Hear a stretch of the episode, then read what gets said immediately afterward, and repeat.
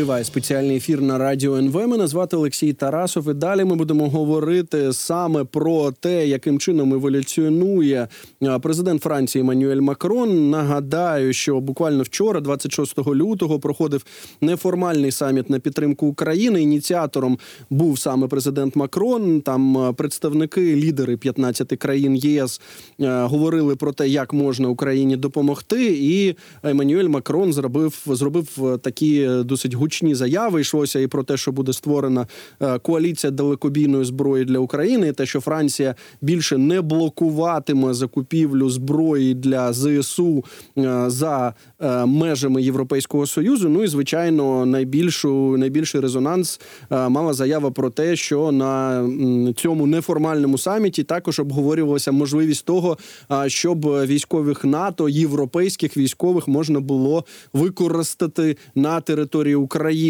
Тож е, говорити про це будемо зараз з нашою колегою. З нами на зв'язку Марія Олекса Єщенко. Вона є редакторкою на французькому телебаченні.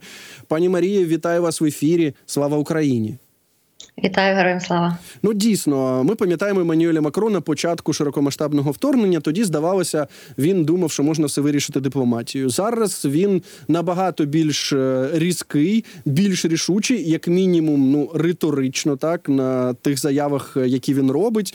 Також пам'ятаємо, що він вдруге переобрався в крісло президента. Там здається, з часів Жака Ширака не вдавалося це французьким президентам. Тож трошечки виглядає, що м, пан Макрон хоче увійти в історію, і те, що дуже приємно Україні, увійти в історію е, як е, лідер, е, який зробив зробив все, що міг саме для України. Чи це справді так, чи може ми ну занадто оптимістично дивимося на цю постать? Е, Ну, ви знаєте, можливо, занадто оптимістично. Треба як це подивитись на його дії спочатку, але вже сама заява вона абсолютно безпрецедентна. Те, що відбулося вчора на цьому саміті, це політичний землетрус. Це те, що взагалі, якби спочатку повномасштабного вторгнення не було навіть десь в теорії, було багато запитів, було запитань багато про це.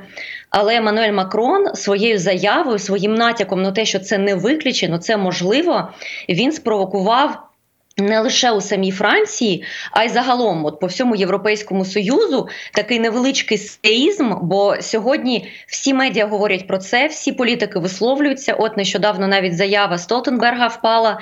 Тому це реальний політичний землетрус. І чому він це робить так? Це амбітний політик, який хоче увійти в історію. В цьому якби сумнівів немає.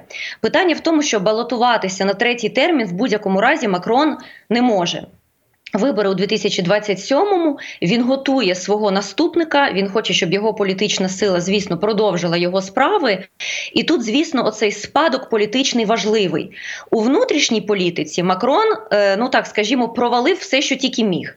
Він е, посварився з лікарями, з вчителями, з представниками культури. В той час, як приходив він до влади з кома... ну, з командою Оланда ще, тобто дуже соціалістичною командою.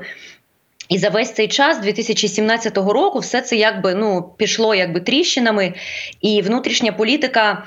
Ну, скажімо, не дуже якби успішний спадок після Макрона залишився, якщо брати таку дуже загальну думку, тому що йому залишається зовнішня політика, в якій він себе вважає надзвичайно талановитим політиком і е, дуже амбітним. І звісно, якщо на його Ну, скажімо, в його резюме та буде перемога України, то це ну це історична подія. Звісно, це оця сміливість, яка може залишити його його політичну силу у Франції при владі ще на додатковий мандат. Хоча тут лунають і маргінальні голоси, які кажуть, що таким чином він хоче скасувати вибори. Щоб виборів у 2027-му взагалі у Франції не було.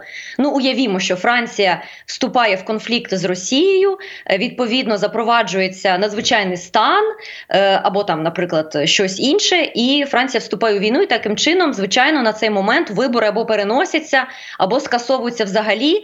І тут, е, якби ну, це вже маргінальні голоси. Не можна сказати, що це ну як ну, ну важко уявити прич... собі, важко уявити собі, що от е, президент Макрон е, хоче вступити е, в військовий конфлікт з Росією для того, щоб просто виборів не було, і він там залишався президентом. Ну це дійсно, ну те, що ви сказали, так виглядає такою маргінальною думкою.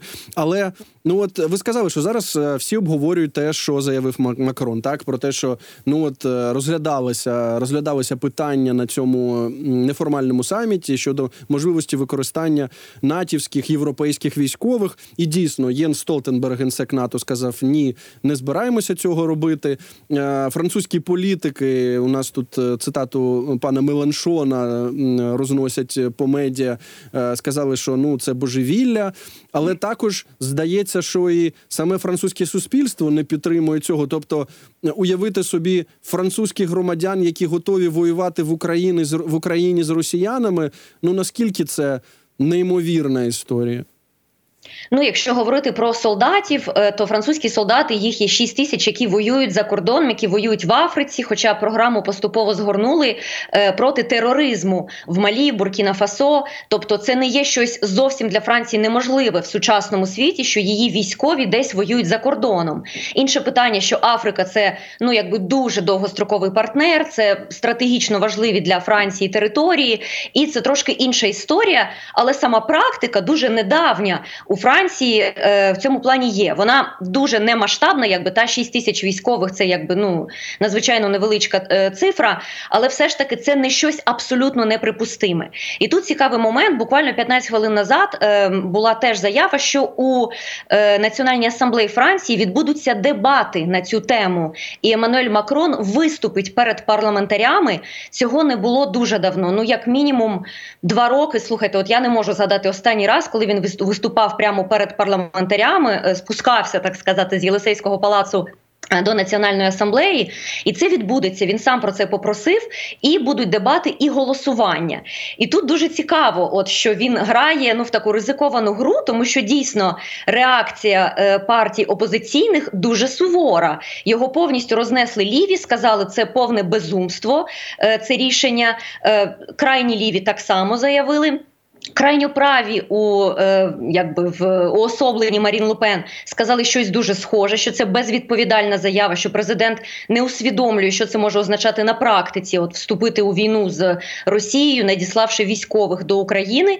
Тому залишаються лише республіканці, тобто таке праве, але більш центристське крило, е, єдині його союзники. Всі інші проти, тому дуже цікаво буде спостерігати за цими дебатами. І все ж таки парламентарі вони є представниками французького населення. Тому по е, температурі цих дебат і буде видно напевно, як ну чи підтримують президента, все ж таки, чи знайде він якісь аргументи, щоб цю думку якби переломити.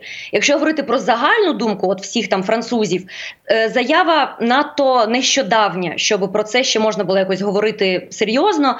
Це сталося вчора ввечері. Сьогодні Франція прокинулася.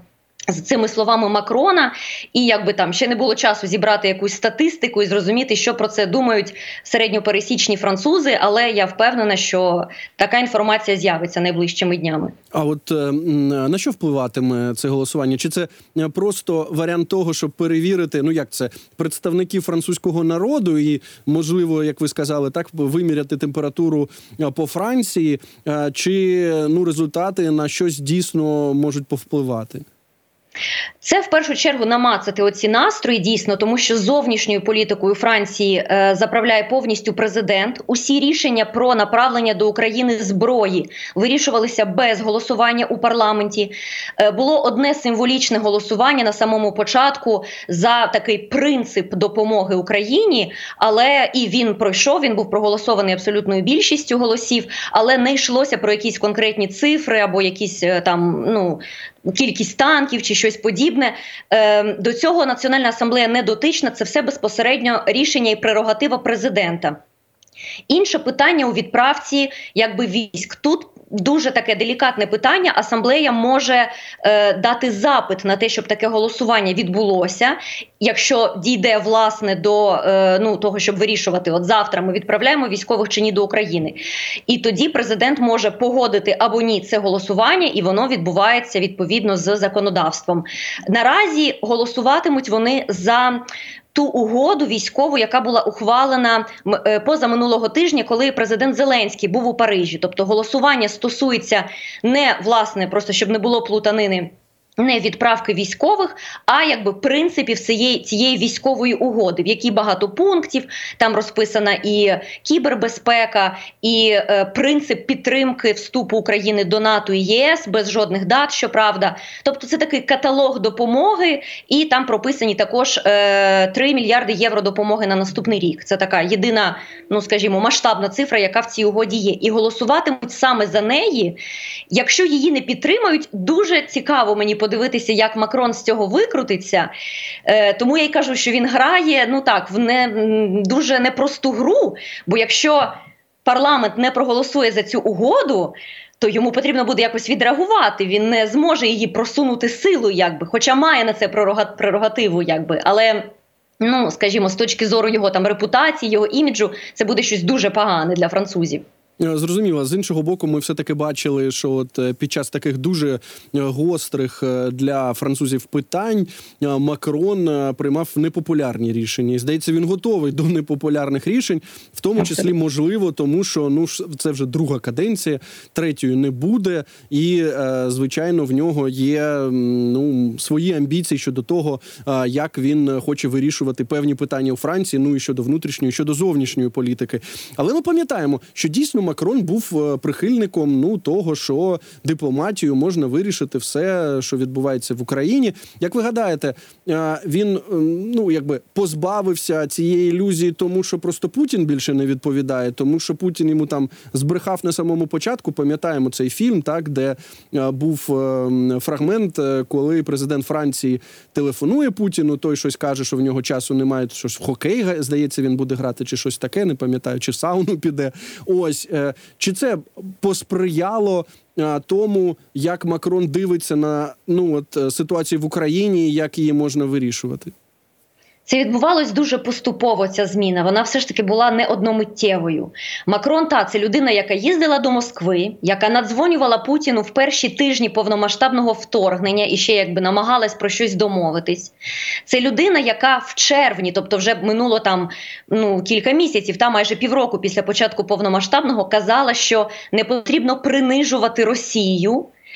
І далі поступово цей дискурс змінюється, і ми доходимо до це, здається, було минулий е, новий рік, тобто перехід від 2022 до 2023. Макрон вперше сказав, що Франція буде з Україною до перемоги. Він назвав слово перемоги. А зараз, от його остання заява, це фактично Росія не може перемогти. Має відбутися поразка Росії. І Франція готова бути з Україною до кінця, в тому числі не виключаючи якби можливість е, надсилання військових. Тобто, ми досягли вже якогось такого.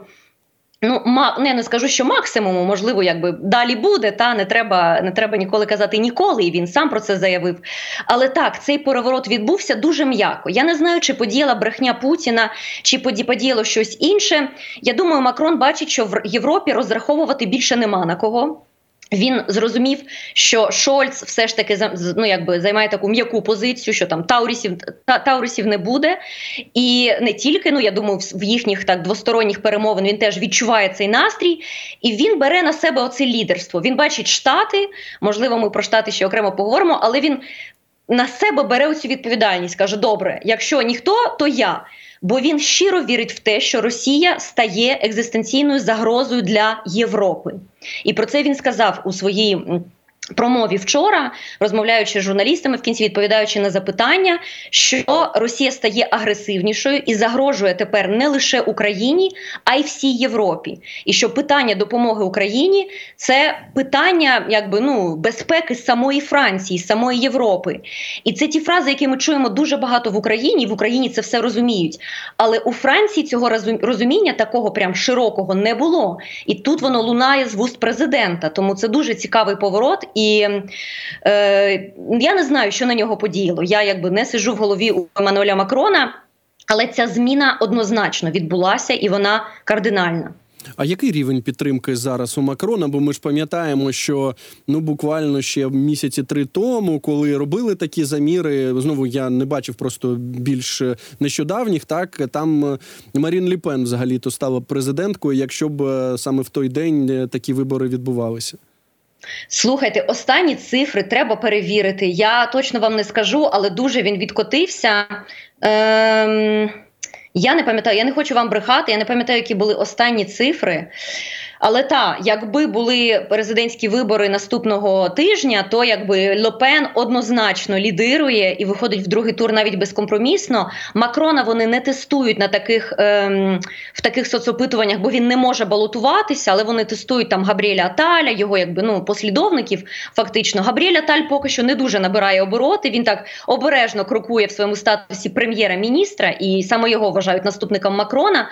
Слухайте, не хочу вам брехати брехати останні як якби дані, але Добре, знаю, добре, ні, що перевіримо. Перевіримо. Так, так. Е, ну от е, знову ж до, до речі, прем'єр-міністр Аталь е, також от заявив про те, що дійсно розглядається можливість того, щоб європейські натівські військові взяли участь в цій війні в Україні. Ми розуміємо, що от в тому числі ці такі екстрені саміти, так неофіційні, ті заяви, які роблять європейські лідери, ті плани, які вони розбудовують е, щодо того, щоб прискорити виробництво зброї, там патронів, снарядів і так далі. Все це відбувається звичайно в контексті президентських виборів США. Ну і там е, наймовірніший так е, кандидат від республіканської партії Дональд Трамп зробив багато заяв і про те, що там європейські країни-члени НАТО не використ... не витрачають достатньо грошей зі свого бюджету на безпеку і що взагалі треба там, щоб Путін на них напав. Я зараз, ну звичайно, не, не прямо по тексту цитую, але ми побачили це. Тож все це відбувається. Під загрозою того, що США можуть, ну як це, відмовитися від Європи. Наскільки наскільки серйозно розглядають таку можливість? Дуже серйозно розглядають. І Макрон про це вчора відповідав на запитання журналіста. І ви знаєте, дуже вразила його тверезість цього питання. Він сказав: Слухайте, Європа має вчитися. Е, ну, якби жити, ну він не сказав слово жити, е, працювати без штатів. Ми не не повинні на них розраховувати в Європі, сказав Макрон.